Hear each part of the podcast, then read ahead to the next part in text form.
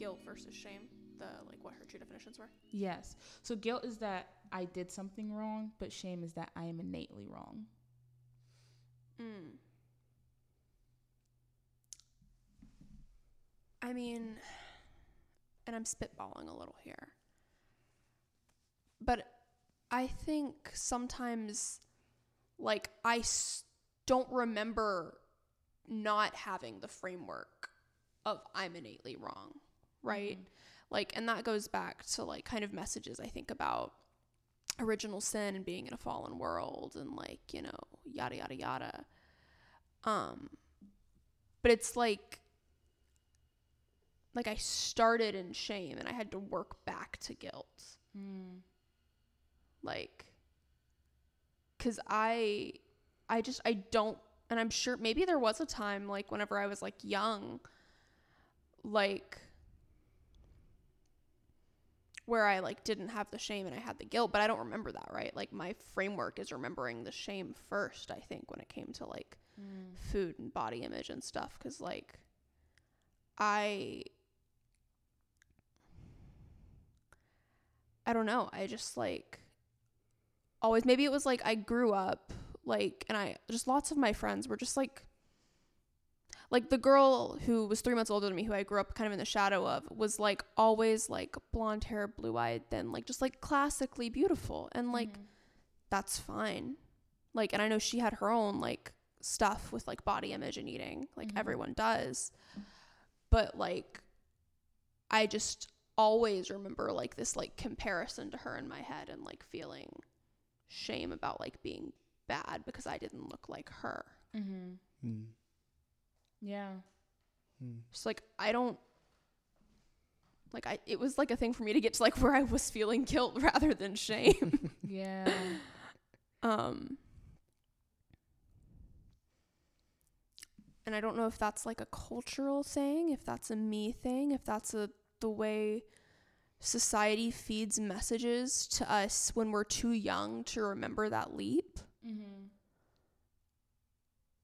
Yeah, I as you were talking about that, like I was thinking about the girls in my like elementary school who I was like um, jealous of, and just like because it was always like the quote unquote pretty girls, right? Like got Mhm.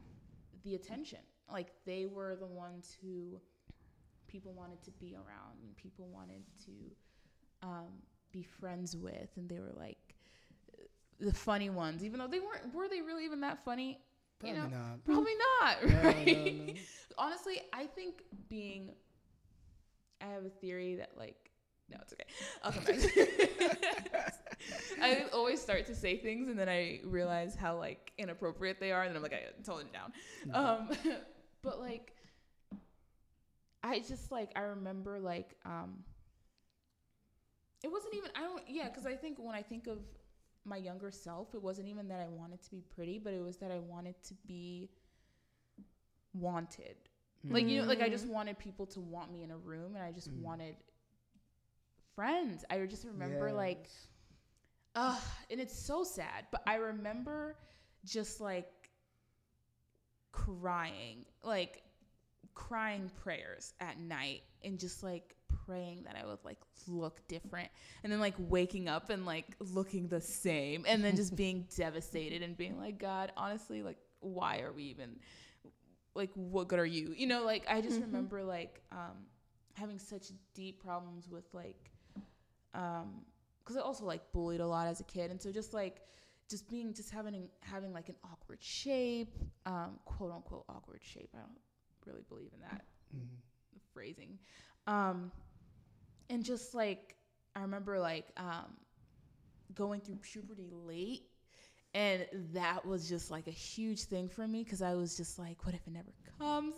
And I remember people would say like, you're never gonna. i like, um, I went to school with this girl who was like, you're not a woman until you have your period. And I remember being like, I'll never be a woman.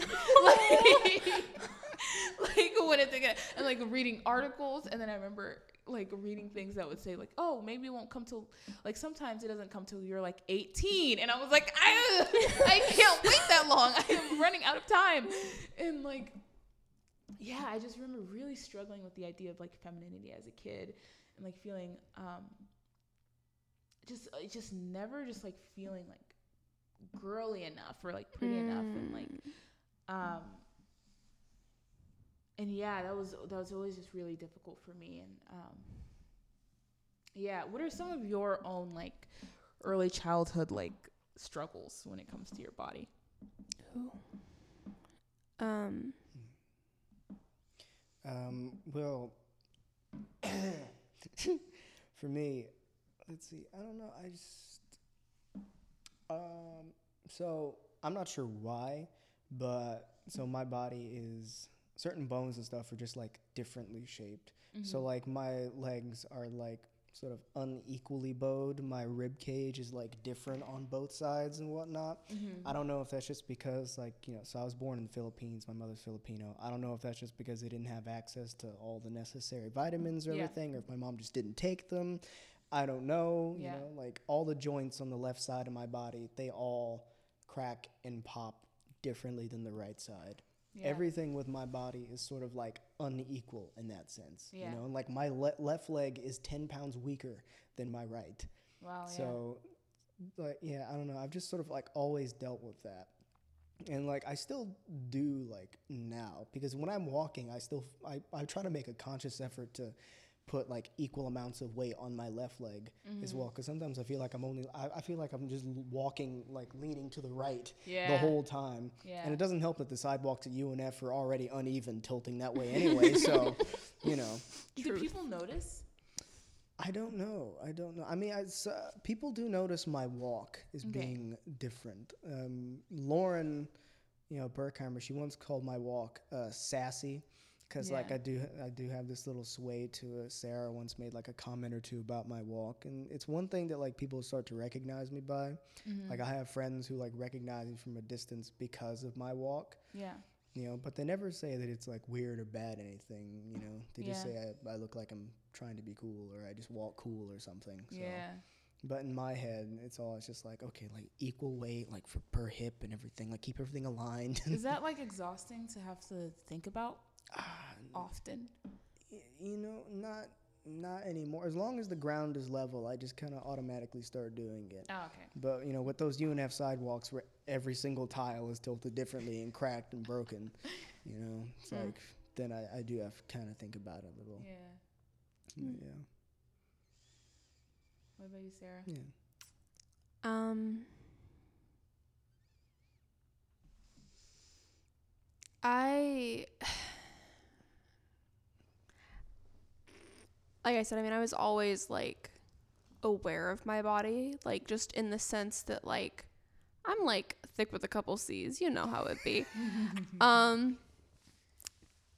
and like I just like again, like this whole like issue of comparison, like I remember comparing myself to like you know, the girl who was like slightly older than me who we just grew up together. It was just happened and we just have very different body types. Um and she was always very sweet and feminine and I was a little louder and brasser and like yeah. crass and like independent like in your face. And I I mean I, I asked another one of our friends one time I was like can you give me lessons on how to be a girl? Like because I just felt so unfeminine yeah. like in my body and in my whole being like and I didn't feel like I fit the mold right? Yeah, yeah. like that was that was partially because I was growing up in a like environment that really valued a hyper femininity that I just don't do a good job of playing into Yeah. um, but like, I remember having these conversations like with my grandmothers and my mom. And I think I think my family's been shrinking women for years. Like we've been trying to. Like which that's actually a reference to a button poetry poem called Shrinking Women, I think is what it's called. It's a really great poem. But like the women in my family are like consumed with this how do we look attractive physically and how much do we weigh? and like um I remember my grandmother telling me when I was pretty young, like I was putting sugar in my tea and she was like, "Oh, don't put so much sugar in, you'll end up looking like." And then she named people, some of which were women in our family. wow Um and so like things like that. And I remember like other like women in my family like in that I'm not going to say which women in Mhm. my like Mhm. but like having conversations with me like you know i think we could both stand to lose 10 pounds and i'm like 10 Mm. Yeah. like it's like you know what if we like tried to do this like diet thing together something like yeah. so there's been this constant feed in my life that we all it's this cycle that we've like all Yeah. allowed to happen and perpetuated with each other Yeah. like in terms of Yeah. how do we meet this criteria of pretty Yeah. Yeah. I and like Ugh. I yeah, that's just like unraveled all this like stuff that I had with my own mom and like the own women in my women in my family of like um so like being um so uh what was it called? It's like skin lightening is really pop like skin bleaching is really popular Mm. in Sudan. Um, a lot of places, honestly. but like, so, and for me, as a growing up as a dark skinned girl, I'm a dark skinned woman now, as that happens. Uh, my mom, I remember my mom would bleach her skin. Um, like there are these creams, and she she would she would never tell me to bleach my skin, but I remember she would like um her affirmations about my body and about my skin never really hit because I was like you used to look like me. Mhm. and now you don't but you're trying to tell me that what I have and what you used to have is beautiful but then like why didn't you keep it? And like there was there's a common thing too with like women in um, the Sudanese community where and it and then it just makes me think but then see my initial thought is to be angry but then like the more I talk about it the more I just honestly just feel empathy right? Because like in some sense it's like some uh, self defense mechanism right? Like like their way of trying to like keep us safe in this world right? Like Mhm. um at least for you even me like when they talk about um when they're concerned about our bodies and they're concerned about us being like pretty women attractive women right? When it goes back to what we were saying earlier about pretty women attract like being attractive is like is your gateway into acceptance right? And like into Mhm. like safety like social safety. And so like i just wonder if like our mothers were just trying to keep us safe in the way that they knew how right? In the way that they were taught. And also like i mean in religious communities particularly in the south when like getting married is important right yeah Mhm. and so like part of finding someone to like marry you is like you know getting someone who thinks you're attractive and so they're trying to like help you be safe there for like the rest of your life because in their head you know you Yeah. need someone some Yeah. guy to take care of you and it's Mm. like, Like- thanks but But- it's like Um, thank you for trying to protect me in the best way you know how but Yeah. Yeah, I have to say like this need. these tool this like tools these tool sets they just don't work for this for the life I'm trying to live. They don't Mhm. work for this version of Yeah. reality. Yeah. And maybe for yours, you know. Um but yeah. I how what's your um Um, well, like going back to what Sarah was saying about not fitting the mold, like it was sort of a big part of like my my high school because you know I, I'm not tall. I especially wasn't tall then. I was shorter Mhm. then. You know, I was like short. I wasn't like you know particularly good looking. I like I didn't really do anything with my hair. Like I wasn't like muscular or anything. The only thing I really had going for me in high school before I let everybody know I play guitar was that I was funny. Like so I Mm. had this ability to sort of blend between groups, but part of that was just really wanting to like fit in. Yeah. And it really wasn't until like I started to go to CCW for a while that I realized that I don't want to fit in. I just want to be accepted. And if Yeah. you don't like me, then that's cool. You do you. I'm not gonna get involved. But going back to like the body thing, like yeah, like that was like a like a big like thing for me for a while because like I'm also like very interested in like you know fashion and everything like Mhm. that. You know, it's like you know like skinny jeans and like you know like denim jackets and everything like that. You know, nice shoes, but growing up in a school full of like a bunch of sort of hyper masculine like rednecks and everything. Uh, so I threw everybody under the bus there. They- Look if you I went to high school with you. Um listen, sorry. i still love you No, no, they're, they're, they're putting words in my mouth. Authenticity over If, everything. if you dro- if you drove a large jacked up truck and stole traffic cones, I was not a fan of you. Just throwing that out there. But anyway, like yeah, it was a big thing because like it was hard. It, it, I didn't want to like. I didn't want that to like I don't know just like be like a thing that like people like knew because it's I feel like in high school it was hard you know to be like a straight male who's interested in like fashion and like music and being you know sensitive and open and everything Mm-hmm. and not be thought of as gay in a way because like Mm, yeah. that, that was a thing for me as well you know because i didn't understand anything back then i grew up in an evangelical background so it's like oh it's wrong to be gay Mm-hmm. and so i just want to be like oh no, i'm not gay what are you talking about you know yeah, it's yeah, like yeah. that was a big thing but now it's like i just i just don't care you know i just do like whatever though i did make it out of the super skinny jean phase you know my legs can breathe now so that's yeah, nice. you, now it's just s- only like Yeah. partially skinny. Yeah, yeah, partially skinny, well fitting, Well- well fitting jeans. We're not going back to early two thousands jeans that you know probably two sizes too big. Honestly, what a time. What a time, man. Tell me this though: if you could say anything to your younger self struggling with body image, what would you say? Um, just don't be afraid to try different things. Just don't be afraid to wear a shirt that fits, you know, fits well. Don't be Mhm. afraid to wear jeans that fit well. Because I also wore like very large clothes. Because part of that was just because I didn't know where to find anything in my size. You know, like I still struggle now. Sometimes a small fits like a medium on me. Yeah. So it's a struggle, but yeah, no, that's that's probably what I would tell him. I would tell him it's like don't be afraid to just try to be different. And I think I was talking about this with Sarah one day. That you know, it's just very interesting to look at like my growth as a person because you know when you ask that question, I often think to myself that me now is someone that like my younger self would look up to because like you know I'm I'm doing I'm playing like guitar on stage Ah, and that's everything. beautiful. Mm. But it's like, yeah, I'm just like doing things that like I really love. Like I'm doing like music and everything. It's like I, I I know I dress myself. I'm more social. I'm more open. Like I'm overall like feeling a bit like I'm still stressed out of my mind sometimes, but you know that's that's college life for you, you know. But yeah, I don't know. I'm just some some days, you know, especially on the bad days, I just try to have to remind myself how far I've come from just even like me five years, even like two years ago, because I didn't really reach this stage of my life and being until I don't know, maybe a year and a half ago. yeah. Like I think a seminal moment for me was when I started to come to CCW by myself. Yeah. Because before I would only come whenever like David and Lauren would come, and then when they stopped coming, you know, I was like, I'm just gonna go because I really want to, and because I like these people. Yeah. You know, and I like, like I, you. and I like this community. Ten out of ten, Neil.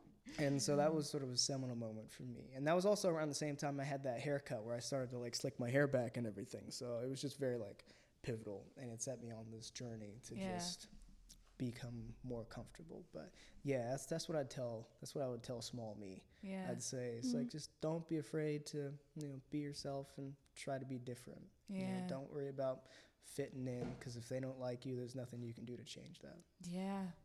Mm. So, yeah. What would you say? Mm. I'd say that you are good. You have always been good.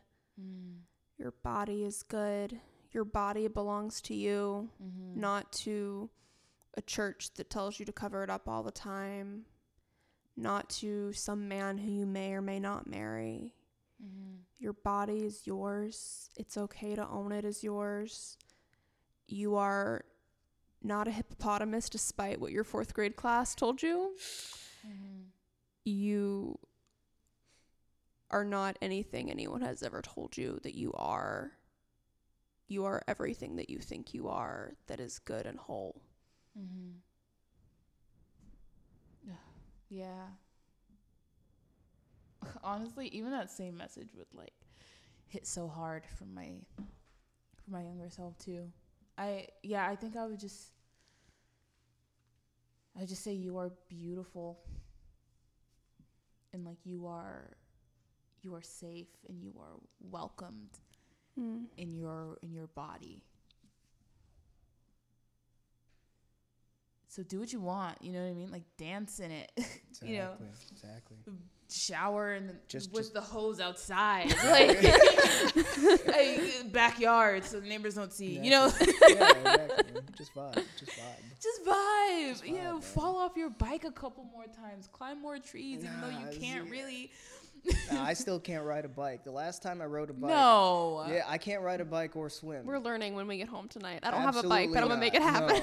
Cause see, last time I rode a bike, this was like six years ago. I started riding. A, you know, it was a big thing. Like my dad was like, "All right, we're gonna take training wheels off," and I was going, I was going, and I was like, I was doing pretty well. And I made it about six feet, and then I fell off the bike and hit my head against this shed that we had in the backyard, Ooh. and I was not happy. And I think that was probably the last time I rode a bike. I think we we need to make a list. I also- First step, I also like- intervention with your boba. yeah, boba intervention. Two, teach you how to ride a bike. Oh, the Oh, swim God. thing I can let go, but like biking, dude. Hmm.